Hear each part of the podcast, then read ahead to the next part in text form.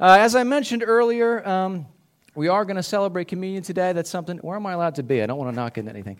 Um, that is something we do here at Hope Community Church. We celebrate communion. We do that because uh, basically the short answer is because Jesus commanded his followers to do that. Um, but often when I'm asked about our church and you know what we're like as a church, what we do as a church, I mention the fact that we don't do a whole lot of ritualistic stuff here at Hope. We don't observe a whole lot of rituals.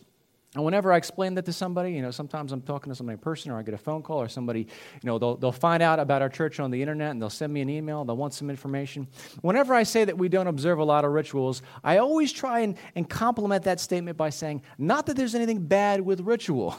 Rituals aren't bad. We're not opposed to rituals here at Hope Community Church. It's not like that's our position. Rituals are bad. No, rituals are great. Rituals are fine. Rituals can be awesome. But the thing is about any kind of ritual you observe, whether it's a baptism or or a or a dedication or a or a marriage ceremony or a responsive reading. Have you been to churches like that when they do a responsive reading where a leader says something and everybody says something back? All these different ritual things can be great, but the only meaning that a ritual has is the meaning that you give to it. That's the thing about rituals. The only meaning that it has is the meaning that you give to it. And so we're not against rituals here, but we are opposed to empty rituals. We don't observe these things without thinking about what they mean and, and actually having some conversation about, well, why are we doing the stuff that we're doing? Why do we observe these rituals? As I mentioned, we are going to have an opportunity to receive uh, communion today. And, and when you look at the ritual of communion, the celebration of communion, it's called different things. It's called the Lord's Supper. It's called the Eucharist. It's just called communion simply or breaking bread. When we look at what's behind this, there's a, there's a very intense and wonderful history leading up to why, in the present day, followers of Jesus celebrate communion. For many of us who have been Christians for a long time, when you think about communion and the Lord's Supper, we think about the last night that Jesus was, was with his disciples before the crucifixion, where he started this whole thing. But actually, if you look at the history of, of why we celebrate the Lord's Supper, why we celebrate communion, you have to go all the way back in time. You have to go much further back in time than, than just at that, that Last Supper. We got to go all the way back to the time of Adam and Eve. And there's so much history, really, leading up to why we celebrate communion today. When you go back to Adam and Eve, the first people who lived, the first humans that walked the face of the earth, when you go back and when you look at their story, even if you've never, never read the book of Genesis, you know some pieces of their story. You've heard some pieces of information about Adam and Eve. And one thing we know about Adam and Eve is that they sinned. They broke God's rule. God gave them boundaries to live within. God gave them a rule, don't eat from that tree. They sinned. They, they experienced this fall. It's a big, dramatic, complicated thing where sin entered into, into the world. Sin entered into their lives. And part of, of what happened to them is they realized they were naked. You remember learning about that? Did Adam and Eve? And I remember learning about that as a child, thinking, they were naked? What were they doing naked? And so they learned that they were naked, and they tried to cover themselves up with some leaves or whatnot. And so God intervenes in that moment. And God sees the mess that they have made. And God does something for Adam and Eve. And it's it's a very brief little verse. In fact, if, if you're not paying attention, you might miss this verse. In Genesis chapter three, verse twenty-one, we're told that the Lord God made garments of skin for Adam and his wife, and he clothed them. And there's something really significant about that. They messed up, but God intervened, and he covered them. That means that God himself, the Lord God Almighty, took some, some kind of animals, some innocent animals, and killed them and slaughtered them and allowed their blood to be shed, and then took the skins and covered Adam and Eve and gave them some kind of clothing. Interesting. So we move on in history. We move on. We're still in the book of Genesis, and we learn about a man named Abram. God later renames him Abraham, and we learn about this special calling that God puts on his life. And by the way, God has put a special calling on all of our lives, but Abraham's unique calling, he was going to be the father of a great nation, and God promises Abraham that, that through his descendants, they would be a, not only would they be a great nation, but they would be a blessing to all people. And God makes this covenant with Abraham. Covenant's not a word that we use a whole lot. This deal, this arrangement with Abraham. He promises that he's going to do this thing through Abraham. And then he commands Abraham to do this very strange thing. In Genesis fifteen, uh, verse nine, God commands Moses, he says, "Bring me a, a heifer and a goat and a ram, each three years old, along with a dove and a young pigeon." And then we read on about what Abraham does. He takes all these animals. This is so strange. But he cuts all these animals in half. It's kind of grisly. He kills these animals, cuts them all in half, and then lays out this weird runway of slaughtered animals, and, and one half of the animals on this side, the other half of the animals on this side. And so this was this is very strange to us, but this was a custom back in that day, that when two people would enter into some kind of an agreement, some kind of deal, some kind of covenant, they would do this thing, and then they would start at opposite ends of the lane and meet each other in the middle. I don't know if they'd shake hands or do a little dance. I don't know. But they would meet each other in the middle. And it was a way of making a deal. It was a way of making an arrangement, a covenant, an agreement. And the idea was, if one of us breaks the covenant, this, this agreement, this arrangement, if one of us breaks this deal, may what's happened to these animals happen to me. If I break the deal, cut me in half, basically. And so God says, we're going to make a deal. You know about this deal? So we cut all the animals in half, lays the runway. But God himself does not meet Abraham in the middle. God walks the full lane and makes it all the way to Abraham. Abraham doesn't move. Abraham stays put, and God journeys to him. And that was God's way of saying to Abraham, this is me. This is all on me. There is nothing you can do to thwart my plan. There's nothing you can do that will stop me from fulfilling my promise. This is one hundred percent on me. Such a strange thing we read about in the book of Genesis, these animals and the bloodshed and the sacrifice and God intervening somehow, making this promise that he was going to do this thing through Abraham's descendants. No, Abraham, it's not about how great you are or what you're capable of. This is all me. God makes the agreement. We move on in history. We move on to a time where, yes, God indeed did make Abraham into a great nation. Uh, Abraham had a son. His son had a son. They became the Israelites. They became a great people. And through a series of events that you can read about in the book of Genesis, they become a nation of slaves living in Egypt. And that's where we read about a man named Moses. And God uses Moses again. What was so special about Moses? Well, well, it was God. It wasn't Moses. It was God that just used this man. Again, I, I, I hesitate to tell, hesitate to tell these stories because I don't want you to think that there's something unique about these people. These were just people that were open to being used by God for mighty things. And so God works through Moses, and he says, you need to go back to Egypt. You need to free my people. I'm going to use you to rescue the Israelites. I've heard the people crying. I'm not ignoring them. I'm going to save them from slavery. And this strange series of events takes place where Moses goes back and says to Pharaoh, let my people go. And Pharaoh's like, no. And so then God does this series of, of wonders, this series of miracles, this series of plagues. Have you seen the movies? We used to watch the one with, with Chuck Heston when I was a kid. He does, let my people go. And he does all these miracles, and there's there's blood in the water. And it was really, as a kid, I'm like, oh, this is really weird. But God does all these things, and yet he also hardens Pharaoh's heart, and so Pharaoh doesn't let the people go. It's very, very strange. But then there's the tenth plague. There's the last plague. This is it. This was going to be it. Moses kept performing, it was really God through Moses performing these miracles, performing these wonders, but then there was the tenth plague, and it was the plague of death. And God said, if you don't let the Israelites go, that God would send his angel of death across the land to wipe out the firstborn sons of the Egyptians. Wow. That's a that's a that's a terrible thing. But this is something that God did to show his power, to show what he can do, to show what he's capable of. He did this thing. And God commanded through Moses, he commanded the Israelites, here's what you need to do, Israelites. And he gave them some rules to follow. He gave them some things to do. He said, first off, you need to make some bread so you're ready to go.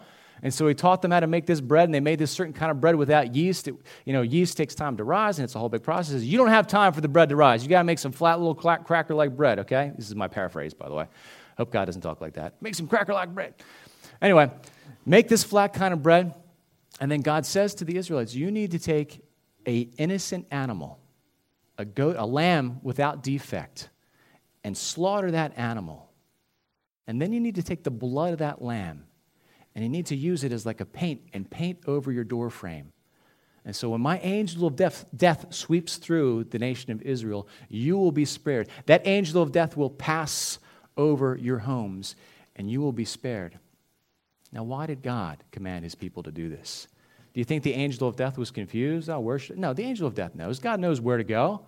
But he had the people observe this, this ritual anyway, to do this thing with the blood, because he was trying to show them something and trying to teach us something. A life of an innocent, an innocent lamb, a perfect lamb, was given up, and the blood was used to save, to redeem the people. And so they had their flat bread, their bread without yeast, and they put the blood of the lamb at the door, and they just waited for their redemption. waited for God to show up. There was nothing they could do. How can we contribute? No, you just wait for God to show up. And so God does show up. Moses does lead the people out of Egypt. And once they get out of Egypt, they, they, they have no king, they have no rules, they have no Pharaoh. What's going on next? And God gives the people the rules. And, you know, you've seen the movie The Ten Commandments, and that's the Ten Commandments. And Chuck Heston comes down with the big stone tablets, and that's great. But it's more than just Ten Commandments that God gave his people. There were six hundred thirteen. I mean, there were the big ten. But there's a total of six hundred thirteen laws that God gave his people, boundaries that they were to live within. Why did God give people all these rules? He was their king. He was their president. He was their everything. He was their God. He said, live within these boundaries for your own good. That's how God is. He gives us rules to live within for our own good.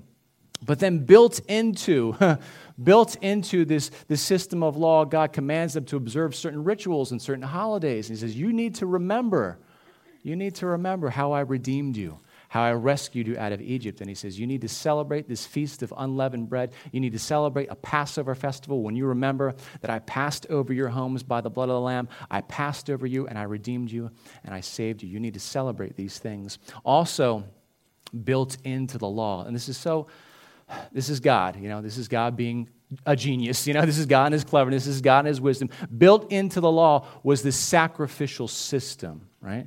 Where God commanded the people. And basically, this is what God said. And don't take this wrong. God said, okay, I'm giving you all these laws to live within, but when you fail, here's what you do.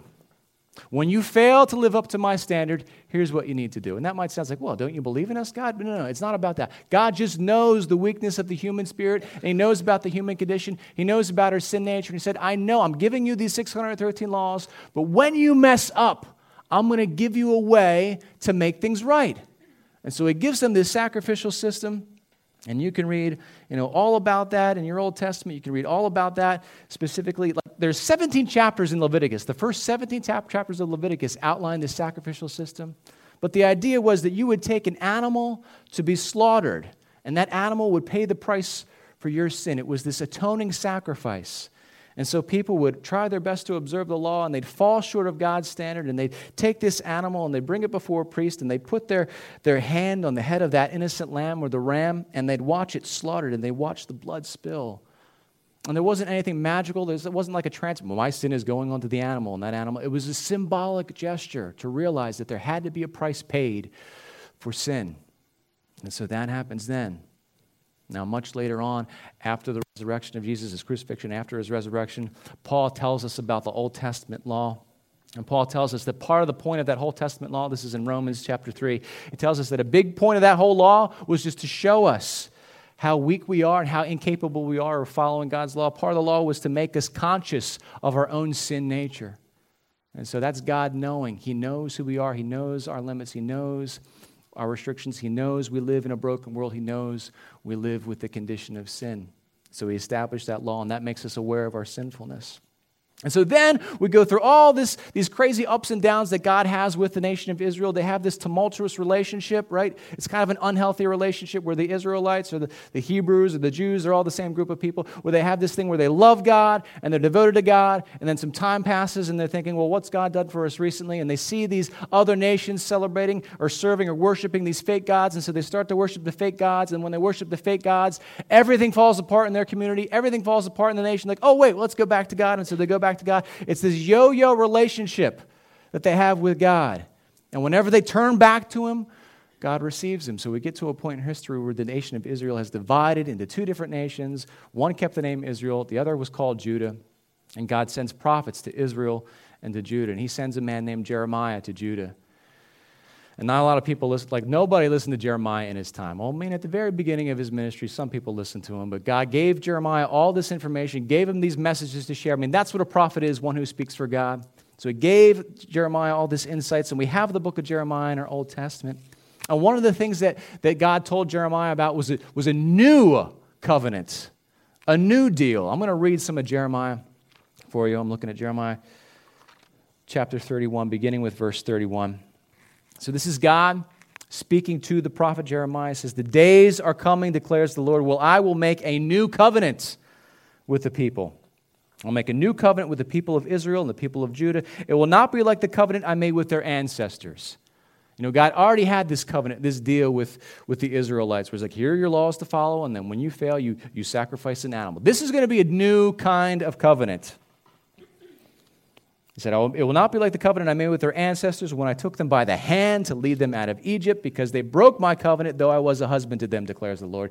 This is the covenant I will make with the people of Israel after that time, declares the Lord. I will put my law in their minds and write it on their hearts. I will be their God, and they will be my people. No longer will they teach their neighbor to say to one another, know the Lord, because all will know me, from the least of them to the greatest, declares the Lord. For I will forgive their wickedness and will remember their sin no more.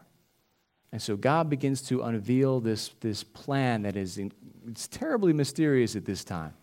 Talking about a new deal, a new agreement, a new covenant.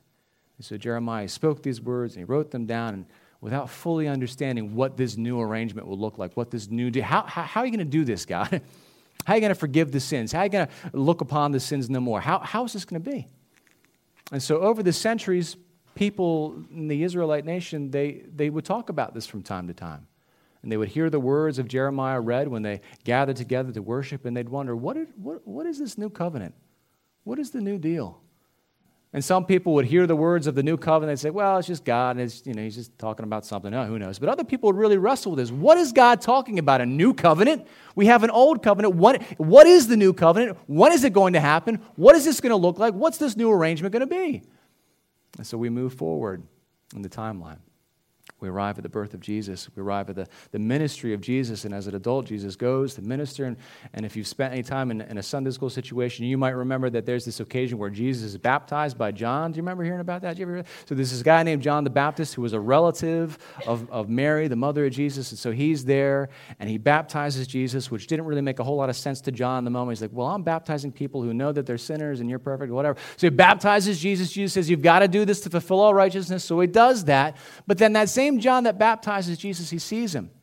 And here's what, here's what John the Baptist says about Jesus when he sees him. The next day, this is John uh, chapter one, verse twenty-nine. The next day, John, John the Baptist, saw Jesus coming toward him and said, look, the Lamb of God who takes away the sin of the world. Now again, if you've spent enough time in a church setting, you've probably heard that term before, Lamb of God. And you sing songs about the Lamb of God, Jesus, Lamb of God, who takes away the sins of the world. Anybody know that jam? All right. There are these songs about the Lamb of God, but you need to understand when, when John first, first spoke these words, the audience must have been incredibly perplexed. Why are you calling some guy a Lamb of God? Because the people understood the purpose of the lamb. The lamb is the sacrificial animal. You pick a perfect lamb without defect, and you have that lamb slaughtered. We need lambs to slaughter because we're imperfect. Why would God need a sacrifice? God's perfect. God doesn't need a lamb. What are you talking about, John, the Lamb of God? What kind of sense does this make? It didn't make a lot of sense in the moment, but it was profound. The Lamb of God who takes away the sins of the world. And so Jesus, he executes his, his earthly ministry, and he performs miracles, and he teaches the people about God, and he explains this thing that we call the gospel, the good news. He explains this thing that was a mystery to so many at that time and continues to be a mystery to people to this day. This thing that he was going to do, that he was going to give up his life for people, that, that he was going to create a way for people to receive eternal life and forgiveness of sins. And so he explains all this, and we arrive at that night of the Last Supper.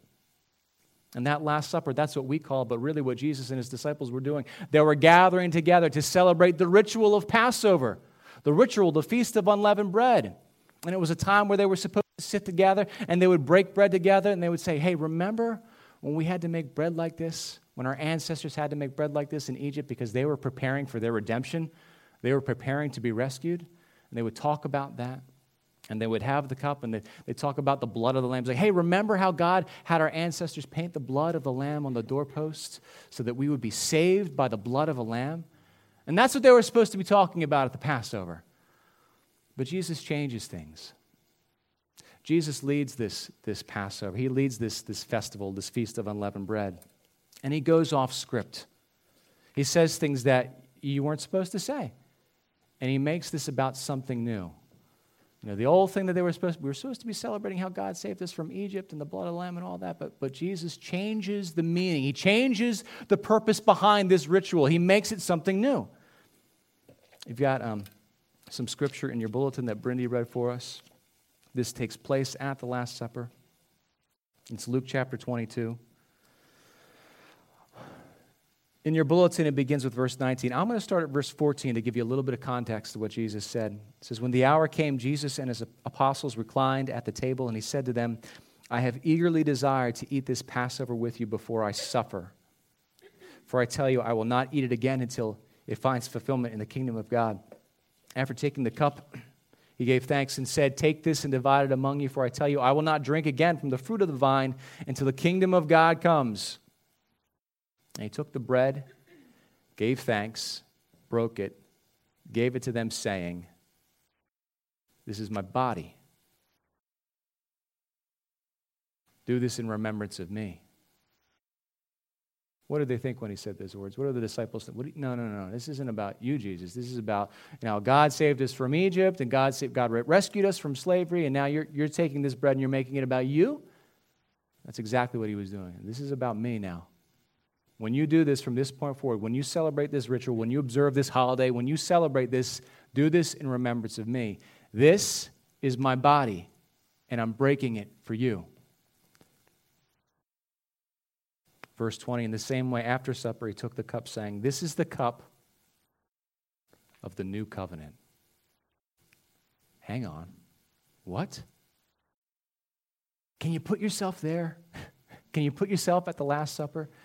I mean, imagine what the disciples, their response to that. Hang on, hang on, hang on. We've been talking about this new covenant thing for hundreds of years. Did we? Did I hear Jesus correctly? Is he saying that this is the new covenant? It's exactly what Jesus was saying. You've heard about this thing. You've wondered about this thing. Jeremiah told you about this way back when. I'm telling you what this is, the new covenant. I mean, the, the weight of this. My goodness, this is it. The new covenant, the new arrangement, the new deal that we've been talking about and wondering about and waiting for.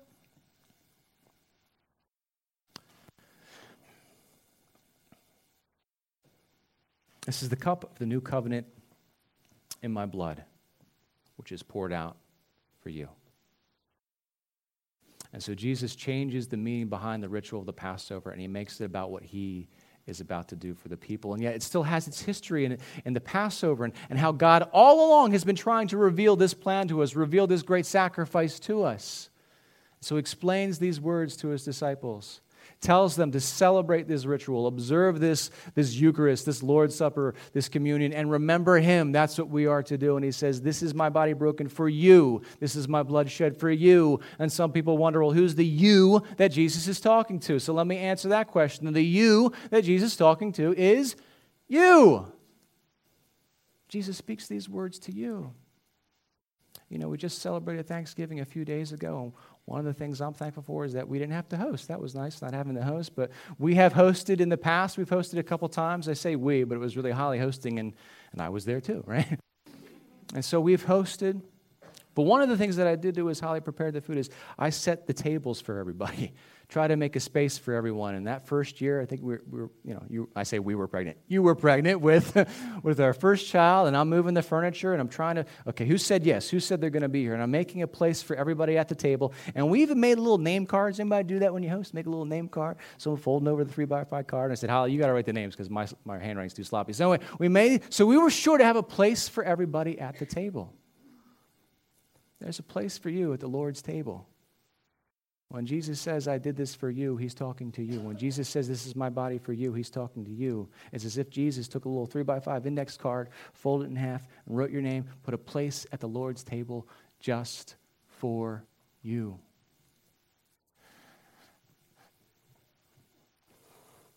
The next day, the next day, Jesus is crucified.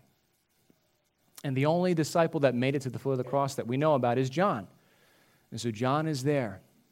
And I wonder, as John looked at the body of Jesus, the body of his, his rabbi, his master, his Lord, his friend, as he looked at the body of Jesus and saw the flesh being torn from his body, did he remember the words Jesus spoke the night before? This is my body broken for you.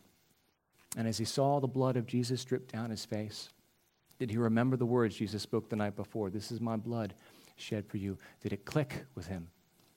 Did it make sense?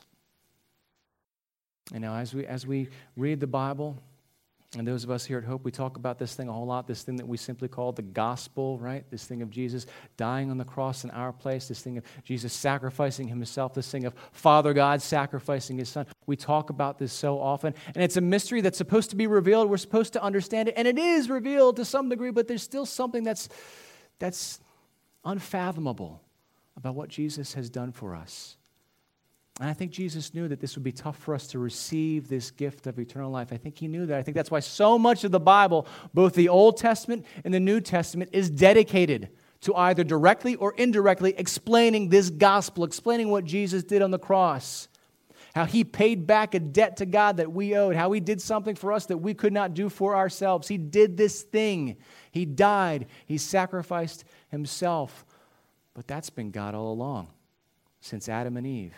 God intervenes to solve the problems that we create, solve the situation that we cannot resolve for ourselves, to offer us eternal life. It is a gift that Jesus extends to each one of you, to each one of us.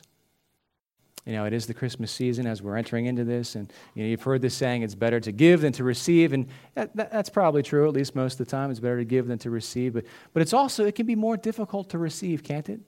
Isn't it tough to receive something? I remember years ago I was um, with a, a, a church group, and we all went to see a show at Sight and Sound.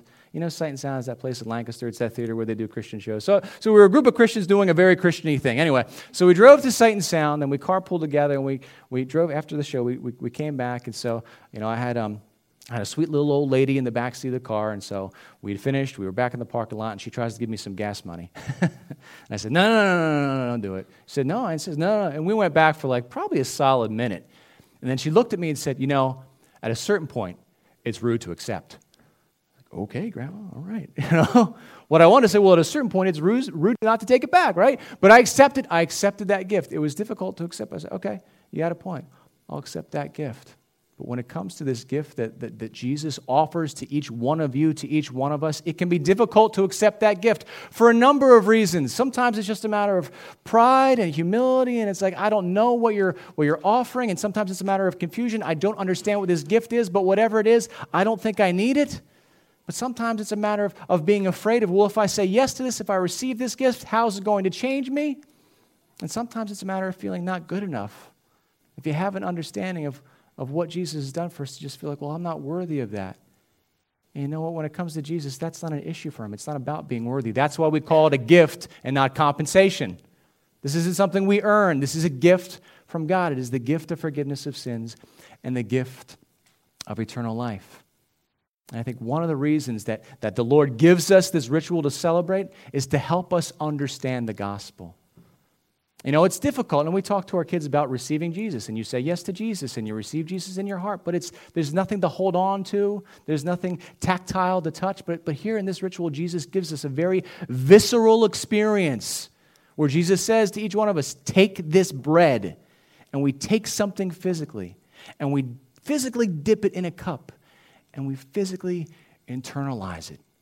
It's a wonderful, powerful, tangible visceral ritual that we experience together. You all will have an opportunity to receive communion today, and as you do, take that bread. Remember, it's Jesus who offers it to you. And it's not just a piece of bread. He's offering you his body. He's offering you, it's not just Welch's grape juice, which is what we serve. It's not just that. Just remember, he's offering you his blood. He's offering you the gift of eternal life that you could not earn if you tried. It's not about that. It's a gift that Jesus offers to each one of us. Let's pray. Lord, we thank you for what you've done for us. And those words, thank you, they don't feel like enough. They're not enough, Lord. You know, what you've done for us, this gift, it's it's, it's unfathomable, it's indescribable, um, but we just thank you for what you've done. Father God, we realize that this sacrifice is multi-layered. This is the sacrifice of a man giving up his own life. This is the sacrifice, sacrifice of a father giving up the life of his son. And we just thank you for what you've done for us. And Jesus, we thank you for doing for us what we could not do for ourselves. Father, for all those who are about to receive communion, prepare our hearts. Prepare our hearts for this experience. Prepare our hearts to receive your body and your blood. We pray this in Jesus' name. Amen.